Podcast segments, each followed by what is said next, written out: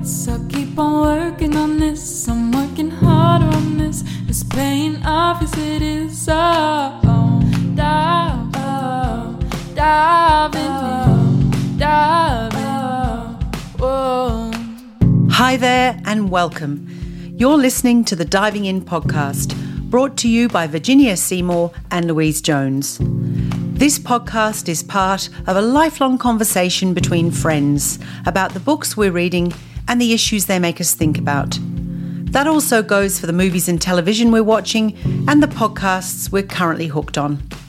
We might even talk about what's in the news and anything else we're diving into this week. Diving in. So, today, Lou, we're going to devote a whole episode of the podcast to an author that we both really love, Ann Patchett.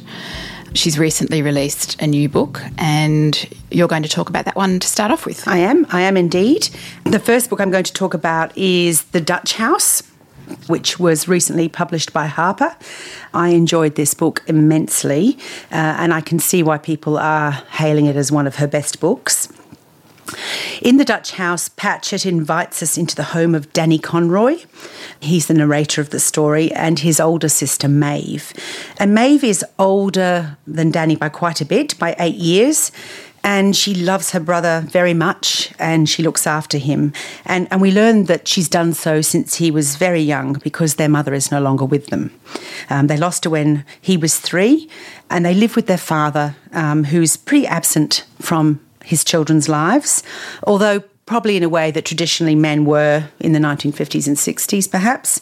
The word distant is probably the, the best way to describe him, I think. Yes, he's very emotionally absent, isn't He he? is, and particularly from Maeve. yes. Not so much from the idea of having a son, Mm. but certainly from his daughter. And Maeve herself was traumatized by the loss of their mother. Uh, and indeed, they attribute the shock to causing her to become a diabetic. But it's not surprising that the siblings develop this very close bonds. And I think that this bond is the point upon which the whole book pivots. And it, it is just a sort of a testament to Patchett's mastery of familial relationships. Yes. And that makes her such an extraordinary writer, don't you think? Oh, completely. Uh, She's just wonderful. She nails it. So they live with their father and two very motherly housekeepers, Sandy and Jocelyn. One's a cleaner and one's a cook, uh, in this beautiful and extraordinary house, although although not conventionally beautiful for its time, but in a suburb, Elkins Park, on the outskirts of Philadelphia. And the house is referred to by people in the neighbourhood as the Dutch House, not because of its architecture, but we, we find out that it had previously been owned by a Dutch family, a wealthy Dutch family, the Hubeck family, who'd made their fortune through the distribution of cigarettes um, from World War One until the Great Depression, when everything went pear shaped. So when Mr. Conroy, Cyril Conroy, Danny and Maeve's father, buys the house as a surprise love present for his wife, the Dutch house still has all of the belongings of the Van Hubecks in it. It's really weird, Their isn't portraits. it? I know the portraits. you know the furniture, the artworks. Um, The Delft tiles around yes, the the mantelpiece. Delft and the china as well. The bed linen, the hairbrushes. It's very strange. We don't find out the full circumstances of that, but at the start of the book, Danny is seven and Maeve is 15. And very soon into their life and the amazing house sweeps this very polished, groomed woman called Andrea and her two little girls, Norma and Bright. And it's not long before they learn, as we do, that she will be their new stepmother. And things begin to unravel in a spectacular way for mm. the Conroy children. But it's fair to say that, as well as the Dutch House being a talking point for all the residents in the suburb of Elkins Park because it's so distinctive, it becomes sort of all consuming for these siblings. And why I don't want to go into too much detail, I, I do want to refer to something that you said to me last week, which I think is really insightful, Virginia that there are books like The Dutch House where the house becomes so significant it's virtually a character of the book. Yes, yes. I love books like this, and it, it struck me that it is an extra character. It's an integral part of the story, and there are lots of classics that do this. Mm. There's when you think there's Rebecca by Daphne du Maurier.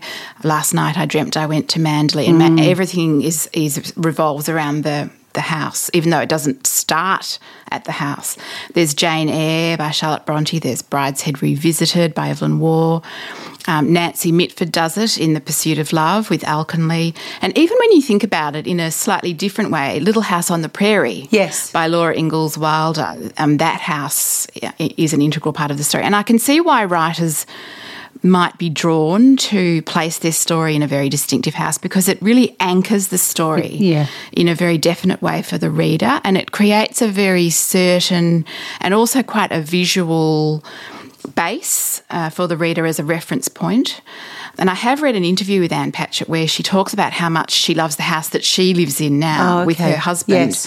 And I think that might also explain why she's made so much of the house. Because it's so much more than a title, isn't it? With all of these books you've referred to, Mm. you know, and it's almost like the choosing of the name of the house as the title is a signal. It's Mm. Yeah, a, it's a, you know, absolutely. it's What's a signal of what's important. Yeah. Yeah, and it, it's interesting because the house to me adds also to this idea of this book being certainly in the early chapters something like a fairy tale.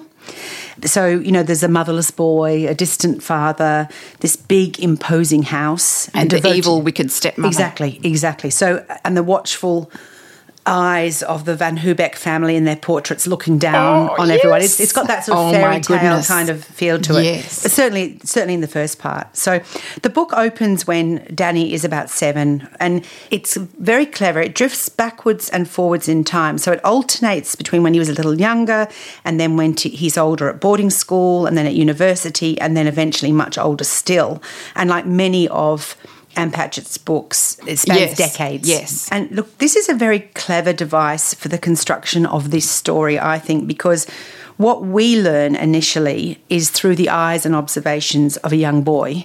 And of course, you know, facts and information Truth. are withheld from young children, or at least they were in past decades, mm. perhaps not so much now. Mm. So the information that he has about his mother, his impressions of his father, or his memories of certain events, key events that took place when he was younger, that's also what we know. Mm. And then as he gets older and he discovers something new, or you know that he gets a new perspective about his childhood, we discover it as well. So it's this sort of slow unraveling or Yes. uh, awakening, isn't it? Yes. And his eyes are being slowly opened, and so we gain more clues, basically. And of course, at the centre of this remains the relationship with his sister and the Dutch house itself.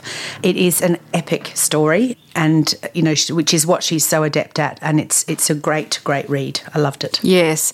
It reminded me in some ways of Commonwealth, and I know you're going to talk about that. It's about a very particular family, and this family is like no other.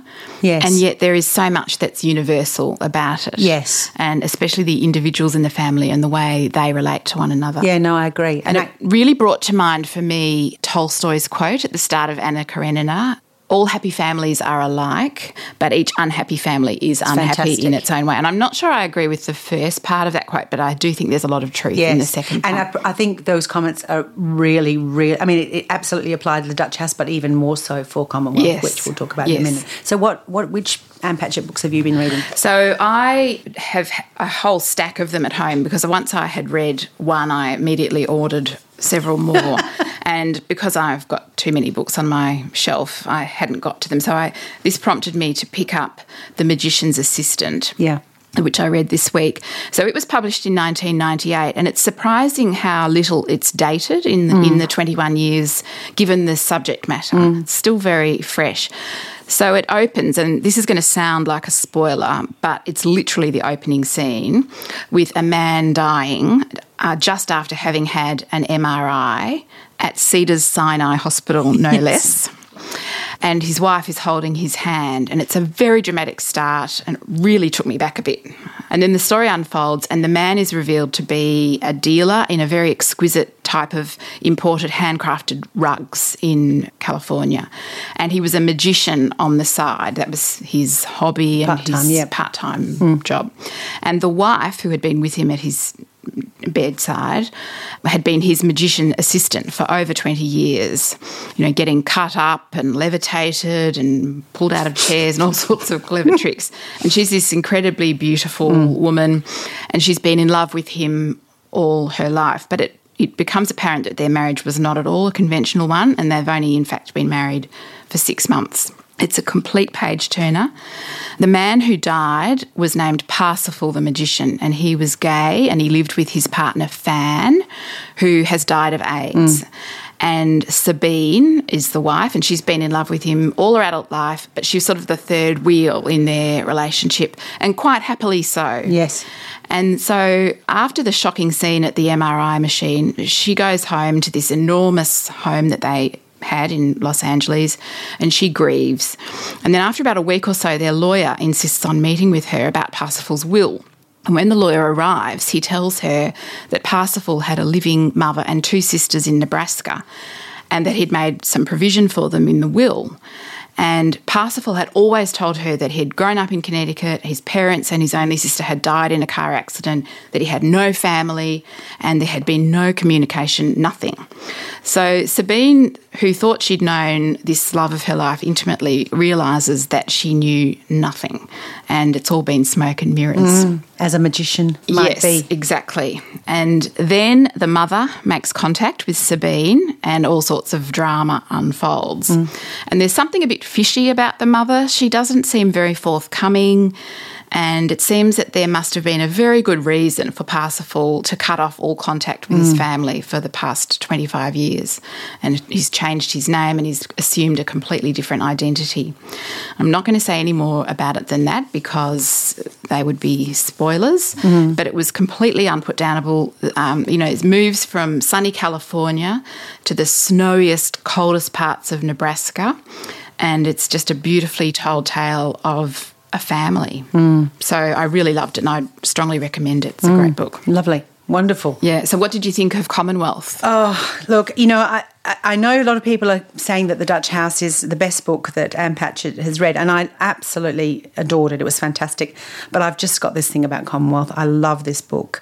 Like The Dutch House, it, it spans many decades, five in this case, and it's the story essentially of two families that become enmeshed forever because of the infidelity of their parents. One father, Bert Cousins, falls in love with another man's wife, Beverly Keating they marry, and the book charts the impact that this has for many years to come collectively and individually upon the six children of the two marriages. Yeah. So as you've said, you know, Ann Patchett really nails family relationships. You know, she's the queen of family dysfunction. She nails the interactions and the emotions every time with really very little you know, additional language, very little em- embellishment. It's just such clever, clever writing. And I found myself with, you know, and I've read Commonwealth before and reread it, and I'm, going to read it again because I go over particular sentences and I read them out loud to myself. Mm-hmm. And I, I, think, oh my God, that's such a great sentence. And I had plans of reading out some of those sentences today, but then I realized it'd just be completely out of context. So, you know, people will have to return to the book themselves. So the story starts out in California, sunny, sunny California, where the oranges are abundant on the trees in backyards everywhere. And there is a party after a christening, the christening of Franny, whose father, Fix, is a policeman. And there is an uninvited guest, and that's Bert Cousins. And he's a district attorney from Fix's precinct. And he turns up with a bottle of gin uh, and it turns out that Bert is trying to escape the overwhelming domesticity of his own family with four children. And the party deteriorates as everybody gets drunk and Fix's wife, Beverly, and the interloper Bert Cousins kiss, and the unravelling of the two families begin. So Bert and Beverly move to the state of Virginia. It's meant to be a, a fresh start, and Beverly's two girls, Caroline and Franny, go with them. But Bert's children, on the other hand, who are Cal, Holly, Jeanette, and Albie, they stay with their mother in California until the long summer arrives. Every year, they all head to Virginia. Mm. So they become this sort of gang of six children who don't necessarily like each other, at least initially, but they're sort of united in their dislike of the adults in their lives, mm. and they become pretty feral over the summer, and because there's no supervision. But it, it really rang true to me. I mean, and it will for a lot of people. I mean, I'm not suggesting that I was necessarily feral over the summer as a child, but this idea of long hot summers, wandering around with little supervision all day, Yep. it'll be something that's very mm-hmm. common for people's experiences.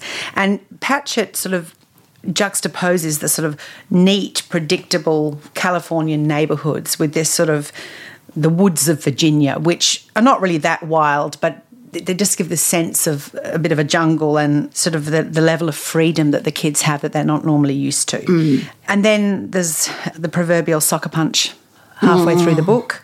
Uh, something tragic happens. It's not anything particularly evil or unusual. It's just something very ordinary yet utterly tragic happens, and then the fallout from that follows them all into their adulthood.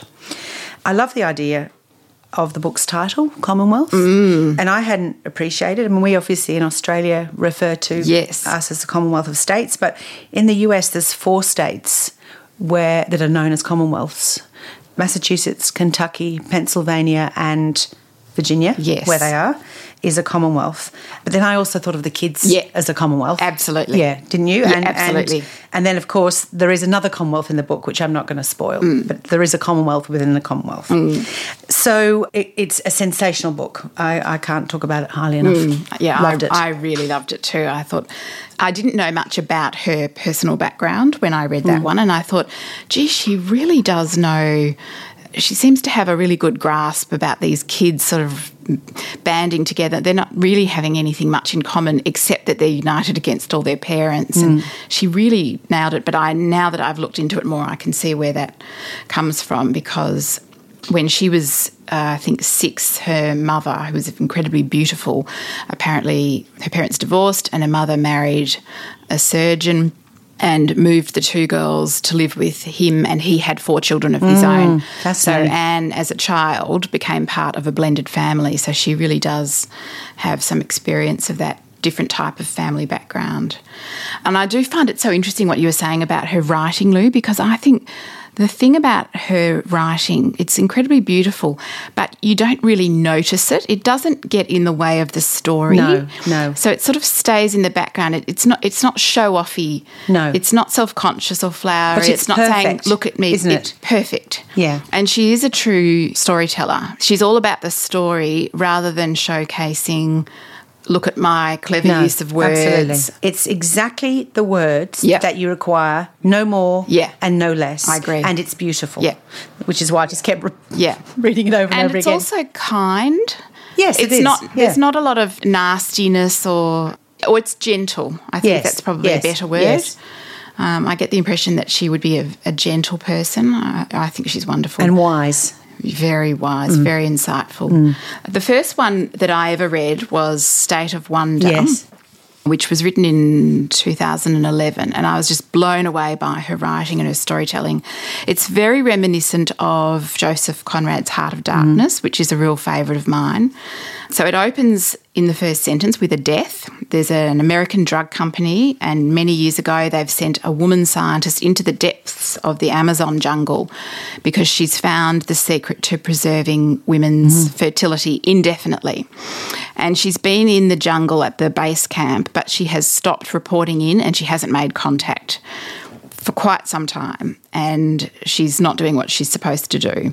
So the drug company has sent in Anders Ekman to find her, one of their executives, and the story starts with an aerogram arriving at the drug company reporting that Anders is dead.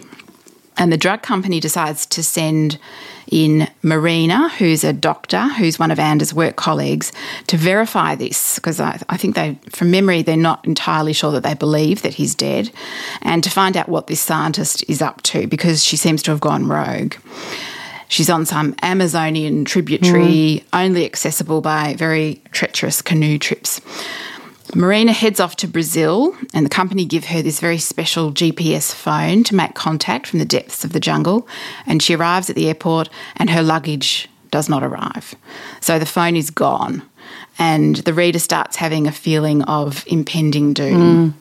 Mm. So she heads out into the middle of Brazil to Manaus, and it's been arranged that she'll meet the people that are living in this missing scientist's city flat. And they turn out to be a slightly suspicious Australian couple. They're slightly odd surfies. And then she ventures off on a boat into the depths of the Amazon River to try and find a scientist who does not want to be found, to verify whether Anders is really dead, and to try and bring both of them back to America. And she has a guide who seems great on the surface, but you start to have doubts about him and where his loyalties might lie. Uh, so it's completely gripping. Mm. And I really loved the homage to Joseph Conrad and the gradual stripping away of the societal niceties. Yes, the humanity almost. Yes. Yeah. The further the characters go down the river, more is stripped away, and the depths of the jungle really do bring out the more atavistic mm. side of human nature. So she's done an excellent job with. And this, this one, one sounds a bit more mystery. I mean, I think all of her family books are mysteries as well. There's yes. always a, mystery. Yes. There's always yes. something Secrets there. Or, but this yeah. one sort of seems to have embraced that, embraced that a bit mm, more. Yes, because there are some good revelations, and mm. you, you have no idea what's coming. Mm. So I loved that one. So having read that one, I then had to read Bel Canto. Yes um, which is written in 2001.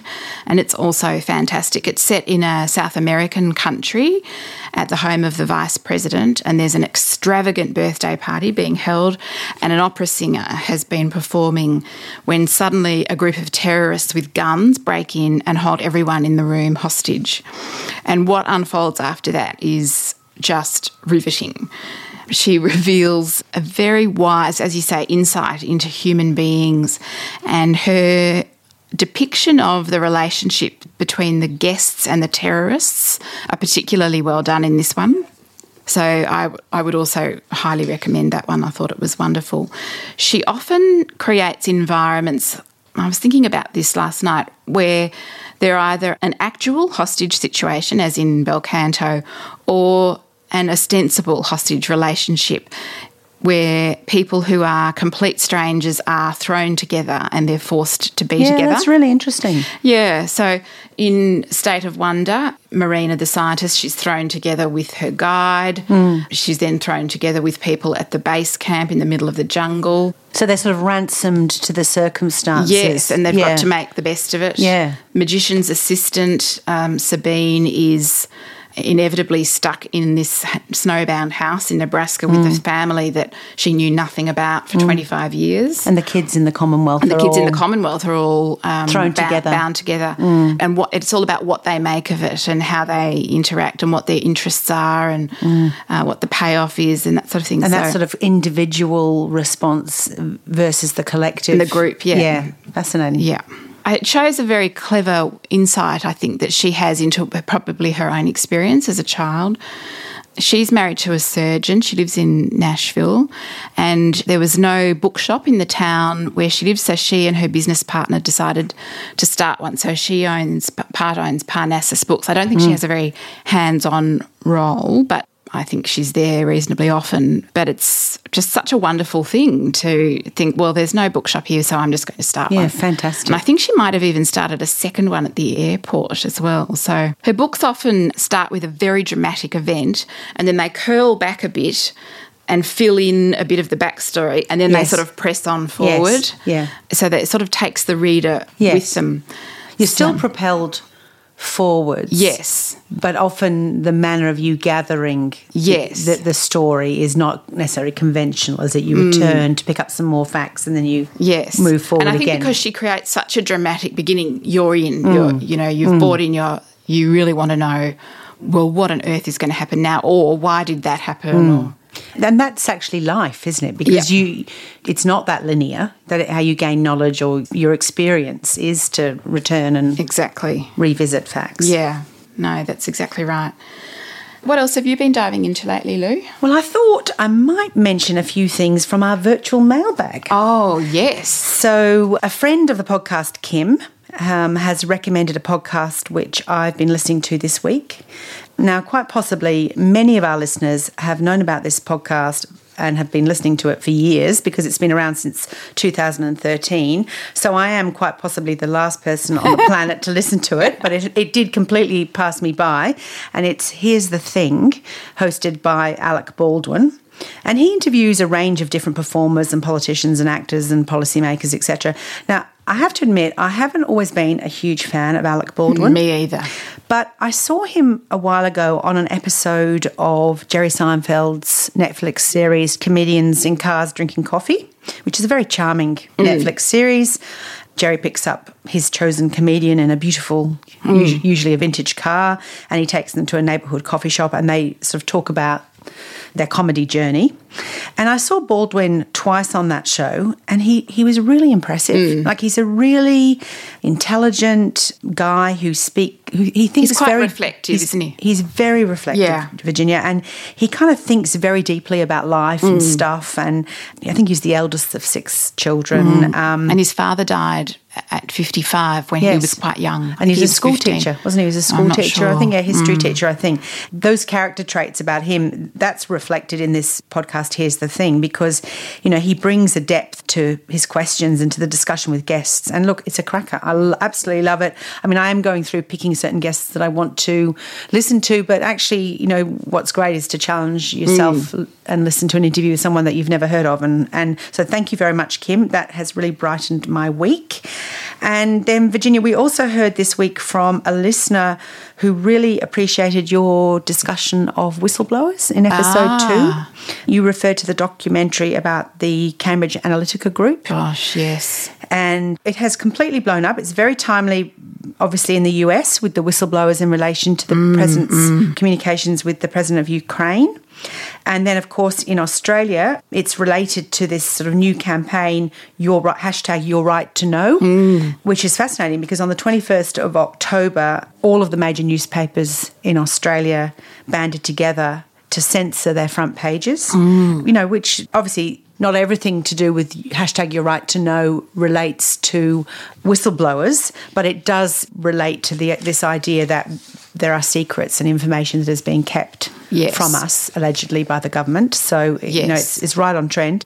And I also read in the Australian newspaper yesterday a report by the journalist Hedley Thomas, and he was remembering what happened to him in 2005 when he was approached by a nurse, Toni Hoffman, uh, and she was the whistleblower in the case of Dr. Jayant Patel. Yep.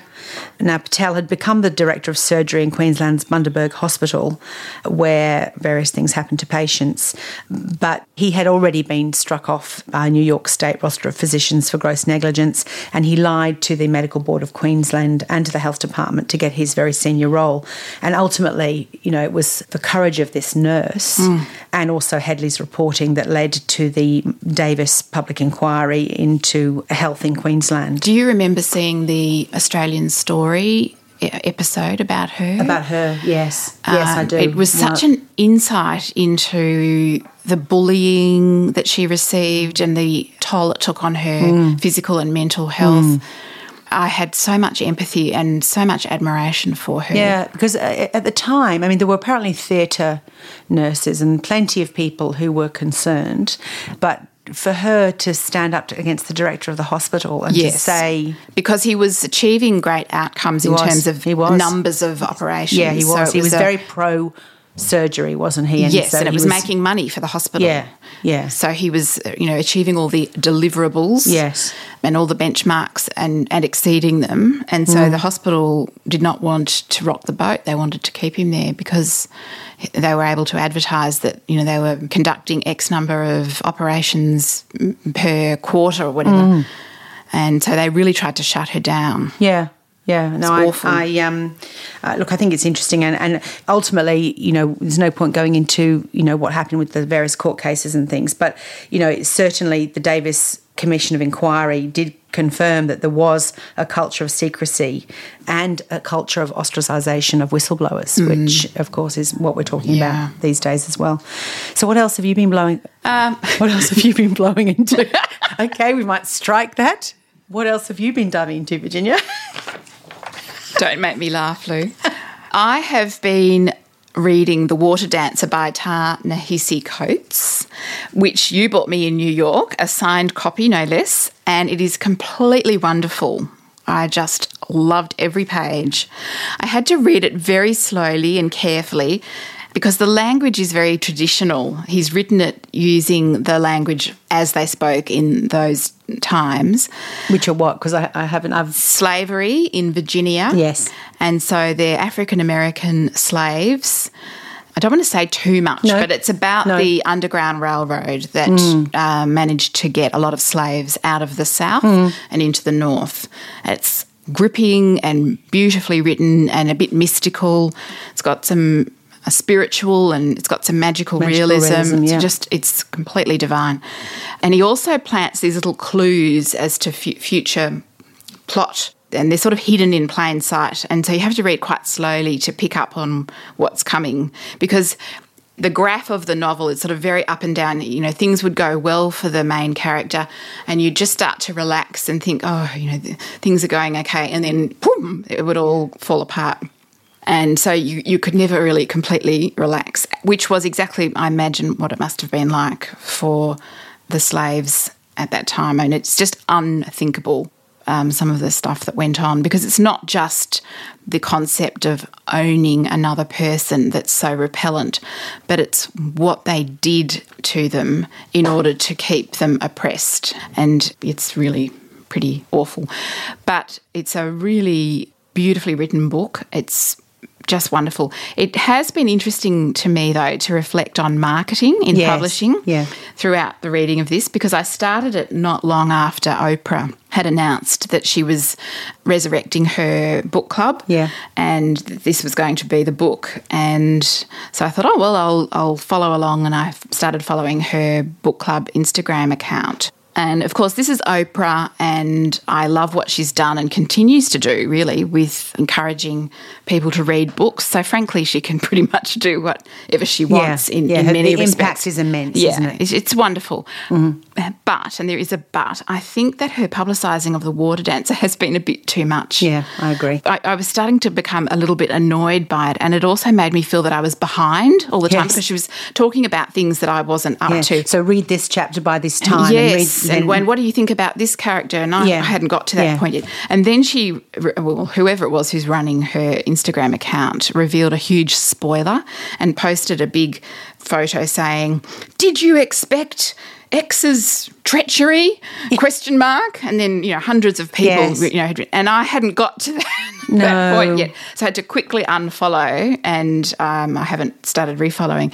So I imagine that marketing experts would say you can never have too much exposure, but I actually think maybe you can. I- Yes. having watched what's happened with this, because there's sort of a critical point that's reached where everyone buys in, and then after that, it can start to have a counteractive effect where you get a bit sick of having Yeah. it rammed down your throat. And uh, look, I agree with you. It's absolutely wonderful what she's doing to promote reading, and you, you don't want to be negative about anything to do with that. It's just phenomenal. But you're right, it's unrealistic that everybody can stay with the program and read exactly when she wants you to read. And and I so yeah, I, it it did jar a little bit for me as well. Yeah. Um, and it's going to be interesting. It might be something we talk about in future episodes because you are reading the book, and I have downloaded the audio of the book, Yeah. which is read by a, quite a well-known American actor, and it'll be quite interesting to see how our different experiences are of the book. I don't often do the audio route, but I am with I will be this one. intrigued to see how So you we might- find it might- because whe-